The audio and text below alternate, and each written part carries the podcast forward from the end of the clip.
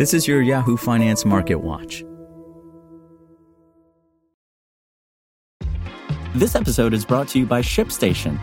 You know, some things take a lot of work, like sending little robots to far-off distant planets. And just as that's challenging, so too is running a successful e-commerce business, especially when there's so much to do.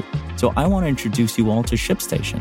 Now, I love using ShipStation because of its easy-to-use dashboard, which makes managing orders and printing labels a breeze and super smooth. Oh, and the customer service is just out of this world. It's exactly what you need to help grow your business. Sign up for your free 60-day trial at ShipStation.com/technews. That's ShipStation.com/technews. This is Yahoo Finance Daily, a daily update on the top business, finance, and stock market news from around the world. Let's jump into today's stories.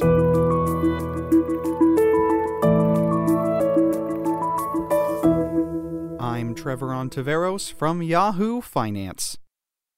Brought to you by the SoFi Daily Podcast. 80% of New Year's resolutions fail by the second week of February.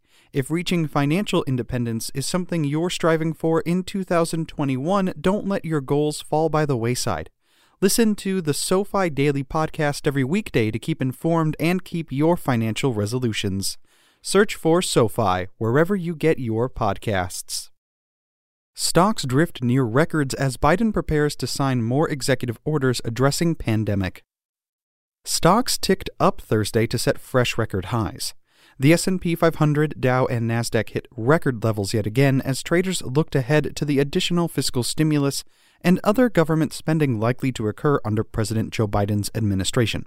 Biden began his term on Wednesday by signing a number of executive orders to address the COVID-19 pandemic, enable environmental protection initiatives, and roll back many of the Trump administration's immigration policies, among other measures. He was also poised to sign additional executive orders on Thursday. The S&P 500 posted its best inauguration day return since Ronald Reagan's second inauguration in 1985, according to an analysis by LPL Financial. And the index's move from Election Day to Inauguration Day was its best ever, with the S&P 500 climbing more than 14% between November 3rd and Wednesday's close. I've actually been very surprised by how the market has really brushed aside all the political issues that we've had in the first 3 weeks of the year. I would have assumed coming into the year that had the Democrats swept the Senate, the House, and won the presidency, that the markets would have sold off on the back of a potential increase in the corporate tax rate in the future.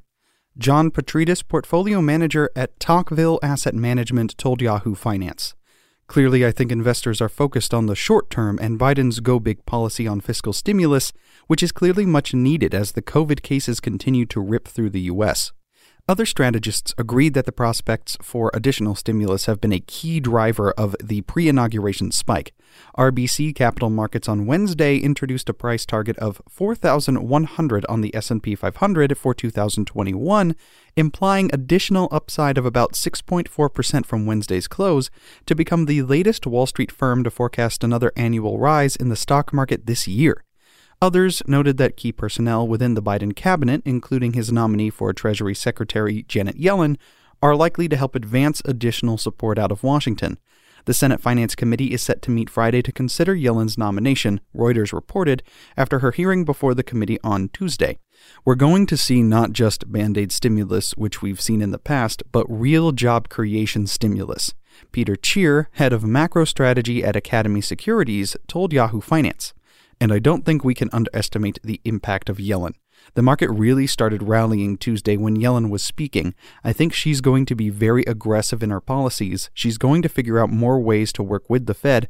So I think there's a lot of optimism on what she could do as well as part of this administration, assuming the confirmation goes fine." For more live coverage of business, finance, and stock market news, please visit yahoofinance.com. We'll be back tomorrow morning with your daily update. So until then, thanks for listening.